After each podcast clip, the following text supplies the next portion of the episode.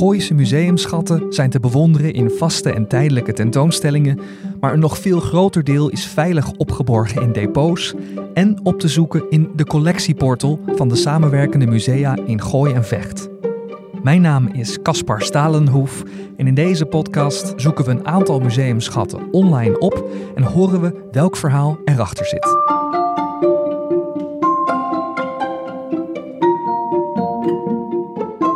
Tussen Muiden en Amsterdam ligt op drie kilometer afstand in het water een van de allereerste kunstmatig aangelegde eilanden, Fort Eiland Pampus. Hier stonden vanaf 1895 twee enorme dubbele kanonnen opgesteld, met een bereik van bijna 10 kilometer, om in oorlogstijd een aanval vanaf de Zuiderzee tegen te gaan. 200 militairen waren daarvoor nodig en die moesten drie maanden lang afgezonderd en geheel zelfvoorzienend op het eiland kunnen blijven. Nu is de militaire functie ervan verdwenen, maar het gebruik van het eiland is nog altijd gericht op zelfvoorziening en duurzaamheid.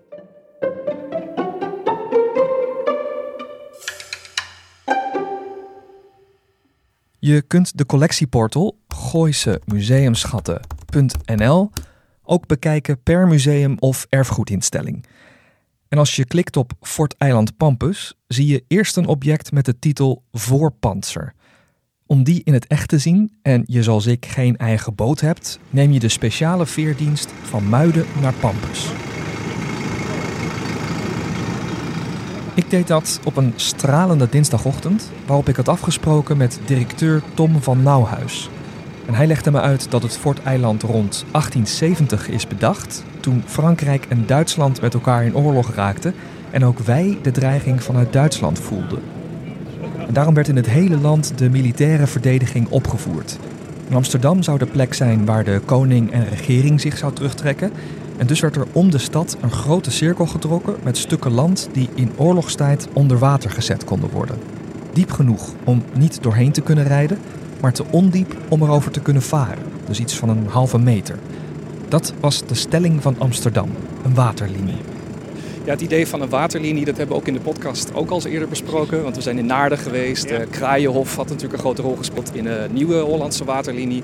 En dan was de stelling van Amsterdam eigenlijk een waterlinie om Amsterdam, hè? Klopt, ja. Dus uh, anders dan veel van andere waterlinies die ergens gewoon een lijn trokken, was dit echt een kringstelling, dus een cirkelvormige, ja. om één plek te verdedigen. Ja.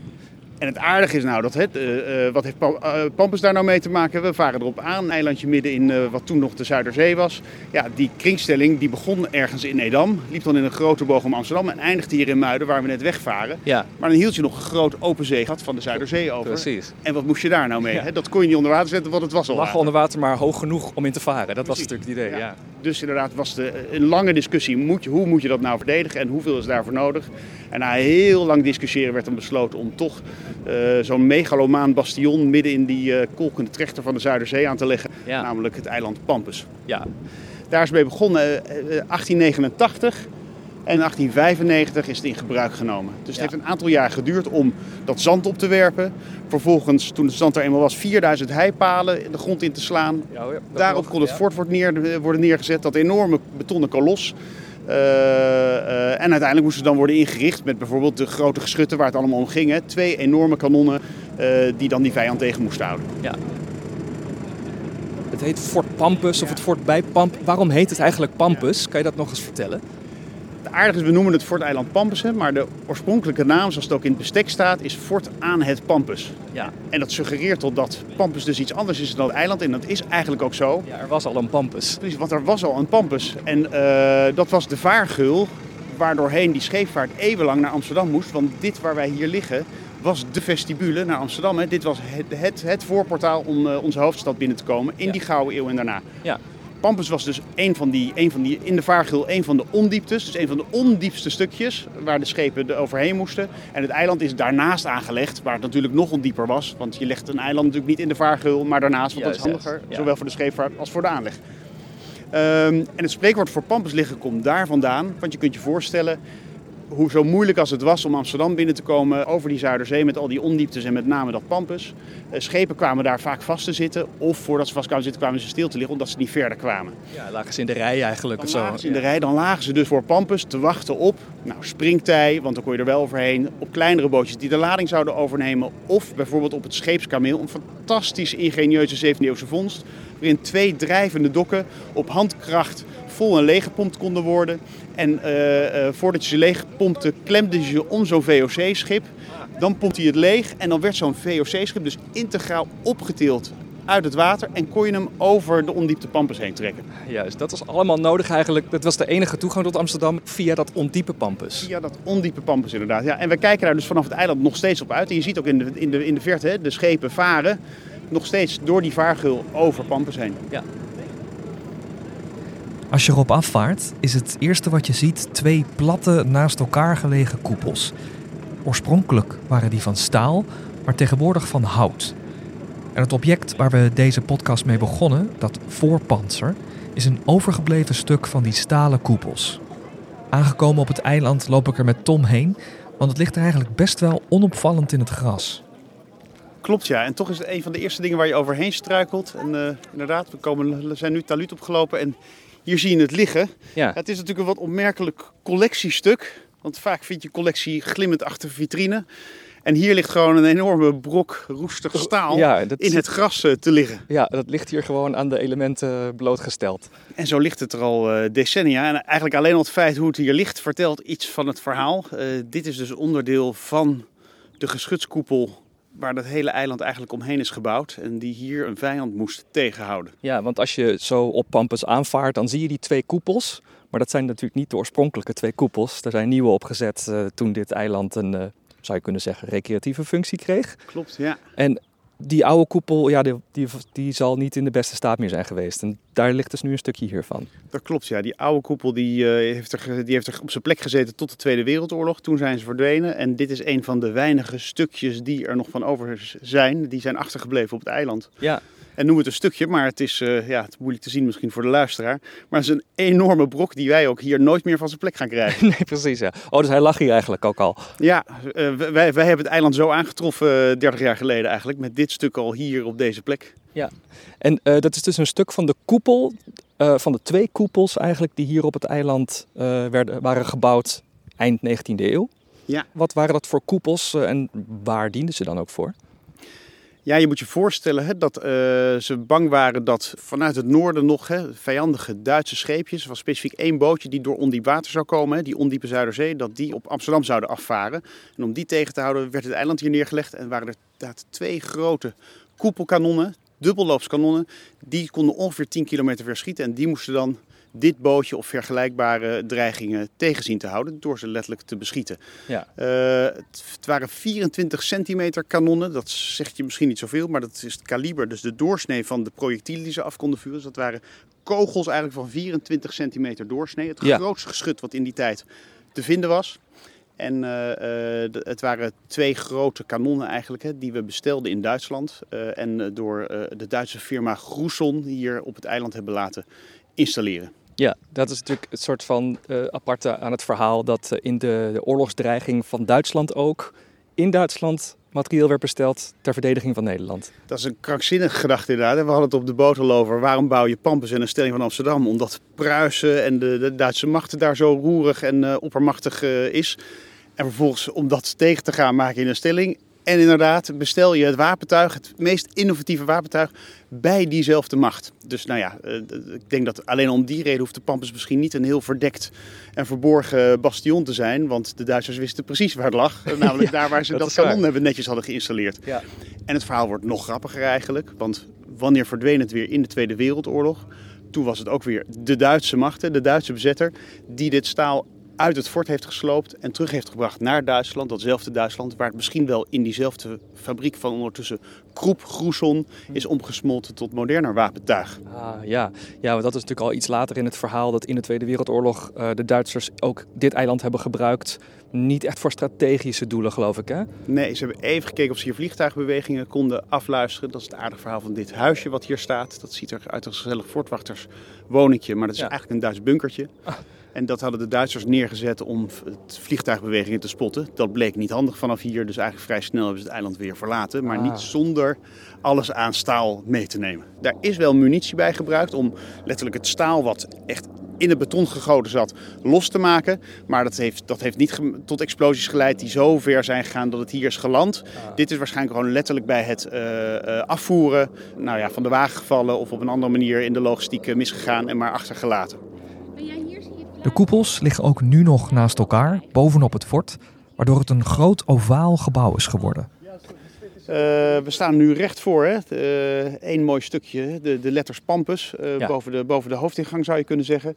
Eh, en verder is het een puur functioneel gebouw, hè. hele zware gemetselde gevels. En wij staan dan eigenlijk aan de buitenkant, aan de buitenring. En tussen ons en het fort kijken we in een grote, diepe gracht. Ja. Het was een droge gracht, maar deed eigenlijk precies hetzelfde als bij een kasteel een natte gracht. Namelijk hè, eigenlijk een buffer vormen. Want als dan een vijand toch zover zou komen dat ze het eiland op zouden komen, dan kon je ze Hier hier nog natuurlijk nog een verdedigingsring Ah ja, daar is dat voor bedacht. En daar gaat dan eigenlijk een, staat een soort ovaal gebouw. Dat is dan de daadwerkelijke fort. Precies, dat en dat heet het binnenfort, omdat de ring eromheen, dat ringetje eromheen aan de buitenkant van die gracht, hè, wel het buitenfort wordt genoemd. Maar inderdaad, het grootste deel van de vertrekken zit allemaal in dat grote ovale binnenfort dat verzonken in het eiland zit. En dat is wel interessant, hè. Expres, het is niet zoals de forten die we op het land tegenkomen, die vaak op het land staan en dan met zo'n gras, eh, hè, met gras zijn overdekt, Ja. waardoor het een soort eh, natuurlijke heuvel lijkt Ja, vanaf dat de kun je in. Naarden zien bijvoorbeeld. Ja, en Ja. heel veel van de vestingwerken hebben dat natuurlijk ook. Deze heeft dat niet. Hè. Deze heeft helemaal geen grasdak en zo, maar is wel verzonken om ze hè, wel zo goed mogelijk beschermd te zijn tegen eh, eh, de vijandige inslagen. Je kunt nu met een brug over die droge gracht heen, dan kun je het binnenfort in. Maar je kunt ook naar die koepels toe, die op het dak staan dat van meters dik beton is. We staan nu inderdaad op het binnenfort. We zijn het bruggetje overgestoken over de gracht heen. En nu staan we inderdaad op die massieve 4 tot 6 meter betonnen dak. Ja. Eh, die moest zorgen dat de, de ruim 200 soldaten binnen veilig zouden zitten. Onder een dak van 6 meter beton. Correct, ja. Ja. ja. En het is zo dik omdat we in die tijd nog geen gewapend beton hadden. Dus de enige manier om het stevig te maken is gewoon, meer dik. materiaal, Ja. hoe beter. Juist. Ja, dat, eh, dan krijg je ook een beetje een idee waarom het zo lang geduurd heeft om dit allemaal te bouwen. Hier midden in het water natuurlijk ook. Ja, hoewel als je kijkt naar wat een gigantische eh, hè, bouwwerk dit is. Ja. En dan ook weten dat voordat je kon gaan bouwen, het gebouw kon gaan bouwen, dat je eerst dat eiland nog moest opwerpen. Dan Ja. vind ik vijf jaar eigenlijk eh, is misschien weer ongelooflijk snel. Zeker voor eind 19e eeuw misschien ook nog. En zeker voor deze plek, hè, die kolkentrechter van die Zuiderzee. Want moet je maar voorstellen, nu is het een prachtige spiegelgladde dag. Maar Ja. meestal is hier natuurlijk gewoon golfslag. Toen waren er ook nog getijden, zoutwater, Ja, zomer, Zuiderzee winter. nog, Ongelooflijk onherbergzame plek om te moeten bouwen. Hmm. Ja, en nu staan we tussen die twee koepels en daaruit staken dan dus die, die, eh, die vier ehm, kanonnen. Correct, ja. We staan er midden tussenin. Op de plek waar ook de commandopost in het fort nog een soort uitkijkje had. En eh, zijn, eh, zijn hoofd boven het dak kon uitsteken. En inderdaad links en rechts van hem had hij dan de twee grote kanonnen staan. Die met hun lopen dan inderdaad naar het noorden wezen. Want daar kwam dan die potentiële vijand vandaan. Dat was, ja, dat was de enige plek waar die vandaan kon komen natuurlijk. Vanuit het noorden hier naartoe kon die, eh, konden ze onder vuur genomen worden. En wat wel aardig is, hè, waar kwamen ze dan precies vandaan? Als je recht voor ons kijkt, het is een prachtig heldere dag. Dan zie je inderdaad op 10, 11 kilometer ver zie je het paard van Marken. Een wit gebouwtje. eh, wat zich aftekent met een, eh, Ja. met een torentje aan de, zijn rechterkant. Dat is ruim 10 kilometer ver en dus net buiten het schootsveld van Pampus. En dat moet voor de vuurtorenwachter, het paard van Marken is de vuurtoren van Marken, een prettige gedachte zijn geweest dat hij net niet geraakt kon worden. Juist, ja. Nou, verder is het ook heel stil en eh, hoor je eigenlijk alleen maar vogels. Op, nou, op een dag als vandaag dan tenminste. Fijn hè? Ja, Ja, het is een plek, zeker als je, het kan hier hartstikke druk zijn op het eiland, maar eigenlijk altijd, zelfs als er heel veel bezoekers zijn, zodra je eigenlijk wegloopt van de keelzijde van het eiland, dus dat is de kant waar alle bebouwing, hè, de veilige kant, waar alle bebouwing ook staat, ook vandaag de dag nog, en je loopt dat schootsveld in, dan ja. loop je eigenlijk altijd die leegte in, waar de Ja. rust is en je de vogels hoort en eh, de, de wind voelt en het Ja. uitzicht en de wijsheid van het IJmeer ervaart, hè, het oude schootsveld. Ja, ja, dat schootsveld is gewoon eigenlijk altijd vrijgehouden. Exact, ja, en Ja. dat koesteren we ook. Ja, ja nu dan voor, voor een ander doel, namelijk gewoon rust en een mooi uitzicht ook. Ja, en omdat het ook nog wel het verhaal vertelt. Hè, zoals dat hele eiland in elkaar steekt. Maar inderdaad, dat heeft een hele fijne bijkomstigheid. Ja. En die ervaar, Ja. ervaar je hier nu. Ehm, wacht, het is misschien leuk om even de oude ingang te nemen eh, voor de verbeelding. Want je moet je voorstellen, deze stalen trappen waren er niet. Binnen in het fort merk je pas hoe groot het is. Er zijn 80 kamers en echt een doolhof aan gangen. En dat was allemaal nodig omdat het eiland geen enkele verbinding had met het vasteland. Alles moest hier zelfvoorzienend kunnen opereren. En daar waren dan in oorlogstijd 200 soldaten voor nodig, die het hier drie maanden moesten kunnen uithouden. Ja, die, uh, het, het, is geestig hè, wat die allemaal moesten doen. Je vraagt je af waarom zijn er 200 nodig. Ik vind altijd heel illustratief dat je bijvoorbeeld uh, op die lijst van manschappen drie olielampenvullers had. Uh, alleen al. er zijn al drie en mensen. Stel me voor hoe dat werk geweest moet zijn. Hè. Waarschijnlijk dat je de laatste olielamp weer had bijgevuld, dan was de eerste weer leeg. Ja, dus dan moet je ook 20 uur per dag je rondes lopen. Maar inderdaad, de mensen die het schutten bedienden, maar ook de olielampenvullers, die hadden allemaal nodig. Uh, warmte, uh, uh, drinken, eten. en dat moest, daar moest allemaal voor gezorgd worden op dat eiland. En daarom was het eiland best wel innovatief, ook voor die tijd. Het had eigen sanitair met zelfs spoeling vanuit de Zuiderzee. Op de getijden van de Zuiderzee werd, werd het riool gespoeld. Dat, was, nou ja, dat, dat hadden de soldaten thuis niet, kun je je voorstellen, een eeuw geleden, anderhalve eeuw geleden. Maar het ving zijn eigen uh, drinkwater op door de regen van het dak op te vangen en te filteren. Maar het had dus ook in het fort zijn eigen energiecentrale. Grote stoommachines en grote generatoren die van kolen, elektriciteit en stoom maakten. En dat was ook, ook een ongelooflijke infrastructuur voor, hè, voor eind 19e eeuw. Ja, en zo begin je langzaam te begrijpen dat hier inderdaad voor vier kanonnen 200 mensen nodig zouden zijn in oorlogstijd. Ja, klopt. Toch hebben die hier maar weinig gezeten. Tussen 1895, toen het Fort Eiland gereed was, en 1933, toen de afsluitdijk een einde maakte aan de Zuiderzee, is alleen nog tijdens de Eerste Wereldoorlog het fort volledig gemobiliseerd. En gelukkig maar, want eigenlijk bouw je zulke verdedigingswerken vooral om ze niet te gebruiken, om een aanval bij voorbaat al kansloos te maken. En dat scheelt, want met een actieve stelling van Amsterdam zou er veel landbouwgrond onder water komen te staan.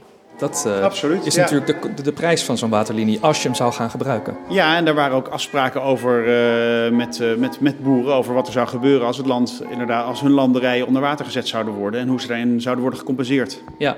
Maar inderdaad, in 1933, toen de afsluitdijk er was en we ondertussen vliegtuigen hadden die rustig over de, ja. de waterlinies heen vlogen en over de forten, toen is uh, Pampus uh, opgegeven als verdedigingslijn. En eigenlijk in die hele periode werden überhaupt die waterlinies opgegeven als strategische verdediging. Ja, dus feitelijk heeft het een, een kleine 30 jaar uit kunnen kijken op eventueel gebruik? Eigenlijk, het, het, het, het is de kern van wapenwetloop. Hè? Die, dat is een industrie die zich permanent ontwikkelt. Ook in die tijd en nu nog steeds. En iedere paar decennia zie je dat de techniek weer verder is. En dat de technieken van een enkele decennia daarvoor achterhaald zijn. Ja, ja maar dan staat daar zo'n enorm eiland met, met, een, met die industrie en alles wat er nodig was uh, om die verdedigingen op orde te krijgen. Uh, van beton. En dat hoeft dan ineens niet meer. Ja, en dat is misschien wat aardig van deze tijd, besef ik me zoals we het erover hebben, dat nu uh, is oorlogsvoering veel minder gericht op uh, hele fysieke, in het landschap ingepaste uh, verdedigingen. Gaat het denk ik veel meer om rollend en vliegend materieel. Terwijl vroeger inderdaad was de, was de oplossing inderdaad zo'n waanzinnig systeem wat in dat landschap rond Amsterdam, he, 135 kilometer lang, met ongelooflijk veel uh, ingenieuze systemen en aanpassingen aan het landschap. Uh, uh, dat was toen de verdediging. En dat blijft dus liggen, ook als het in onbruik raakt. Dat blijft een soort erfgoed wat nog tastbaar en terug te vinden is. Ja. Toch blijft het een wat abstract idee natuurlijk. Een waterlinie bestaat alleen maar uit aangewezen stukken grond, met op de zwakke plekken het liefst een onopvallend fort. Dus laten ze hier in een van de twee koepels een enorme video zien. Ah, lieve dames en heren, daar bent u al. Zo dadelijk nemen wij een aanvang met onze luchtreis. En Heel spannend, want daarvoor ga je mee in de luchtballon van avonturier Leon Marie. De verdediging van onze hoofdstad Amsterdam. Voor als er echt een oorlog uitbreekt en we de vijand op afstand moeten houden. Ik laat het u even zien. En daarom zet ik u even onder mijn voet. Haha. Die militaire functie van het eiland is nu verdwenen, maar nog altijd is het gebruik ervan gericht op zelfvoorziening en duurzaamheid. Er zijn geen leidingen met gas en elektra of water vanaf het vasteland. En in plaats van stoommachines staan hier nu aggregaten en komt het water elke dag met de boot uit Muiden.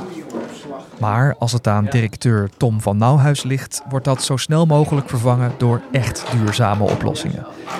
De wc's worden al gespoeld met grondwater. In het restaurant wordt gekookt met groenten uit de eigen moestuin. En dankzij de biovergister, die GFT-afval omzet in gas om mee te koken. Ja, nou, het, het gave van Pampus is, is dat we hier kunnen leren. Hier gaan we niet alleen maar erfgoed koesteren door er een stolp overheen te zetten en te kijken hè, hoe vroeger onze voorouders nadachten over fortebouw of verdedigen of Ja. noem het maar op. Maar deze plek kunnen we gebruiken als inspiratie voor hoe we eigenlijk onze toekomst kunnen inrichten. Want toen hebben ze het zelfvoorzienend ingericht vanuit een soort noodzaak. Nu kunnen we die, dat zelfvoorzienende karakter van het eiland, wat nog steeds zo is, want we hebben hier nog steeds geen kabels naartoe, kunnen gebruiken om te leren op je eigen voetafdruk eh, zelfvoorzienend in je eten en je drinken en in je energie en je water te voorzien. En als dat lukt hier, dan eh, laat je eigenlijk zien dat je met een kleine voetafdruk duurzaam kunt leven. Ja, ja hier, hier moet het wel. eh, maar wat je dan hier ontwikkelt, zou je daarna ook elders kunnen inzetten. Exact. Dus en op die manier kan het een voorbeeld zijn. En wat heel leuk is, hè, onze, onze bezoekers kunnen dat hier zelf ervaren. Omdat zodra je hier voet op het eiland zet, ben je onderdeel van dat systeem. En is het water wat je drinkt, of eh, je naar de wc gaat, of wat je bestelt, eh, of waar je eh, in, in het restaurant, of waar je over struikelt als je door het schootsveld loopt, is allemaal onderdeel van dat verhaal. En daar ben je dan zelf ook onderdeel van. Dus we beleven hier eigenlijk met onze bezoekers straks hoe het is om op zo'n kleine voetafdruk als Pampus te zijn en, en, en te leven. Ja, je ziet het inderdaad in het restaurant. Dan zit je aan een tafel die eigenlijk een grote zonnecel is. Ja, ja, zodat zelfs die tafel nog, nog iets doet en ons helpt aan energie. Enerzijds gebruik je de techniek van nu en straks. En je gebruikt het erfgoed als logica, als, als lering van het verleden. En die twee verbind je hier op een plek. En daarmee vertel je niet alleen eh, het verhaal van deze plek, maar leer je ook nog iets voor je eigen toekomst. Naast de ballonvaart over de stelling van Amsterdam en een lunch aan de zonneceltafels kun je hier nog veel meer doen. Er zijn vogelspeurtochten, blacklight tours, games voor kinderen en je kunt zelfs slapen op het eiland. In een tent of in het mistklokhuisje. En daarna kun je weer met de boot naar Muiden.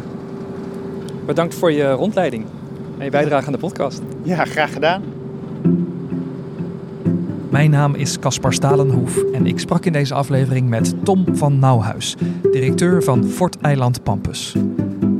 De podcast Gooise Museumschatten is een programma van regioconservator Laura Grijns en wordt mede mogelijk gemaakt met steun van de provincie Noord-Holland. Alle afleveringen van Gooise Museumschatten zijn terug te luisteren via Spotify, Apple Podcasts en andere podcast-apps.